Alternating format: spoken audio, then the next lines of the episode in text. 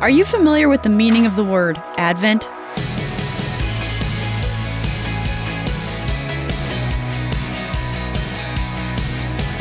Hey there, I'm Emily Tenter, and this is Unlocked, your daily key to unlocking God's Word in your life. I can't believe it, but it's already the end of November. It's nearly the last month of the whole year. So wild. But it also means the beginning of Advent, which is a beautiful time of the year. It's what we're talking about in our devotion today a poem written by Savannah Coleman called Advent. Snowflakes falling, Christmas coming, born in a manger, no longer strangers, to God our Father, who sent his Son to live among us and rescue us from danger.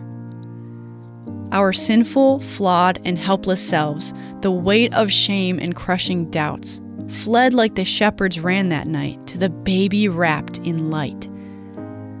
Gift of love for you and me, born to die upon a tree, to bear the burden of our sin so that we could belong to him. Receive this gift he offers free life with God eternally. He came, he died, and rose again. Death could not keep its hold.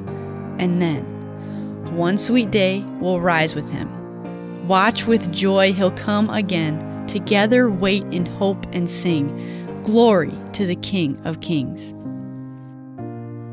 John 1:14a says, "The word became flesh and lived among us." So let's talk about this. Today is the beginning of Advent, which means coming.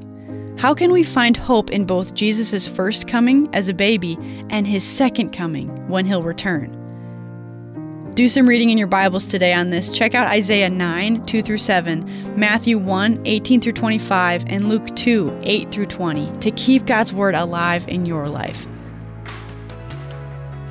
Thanks so much for being with me today for this episode of Unlocked. Forming the discipline to be in God's Word every day can be really challenging, especially during seasons of life like high school that are so busy.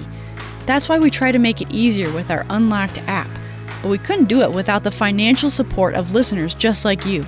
If you'd like to support us in our mission to reach kids, teens, and families with the gospel of Jesus, you can make a financial gift on our website, unlocked.org/donate.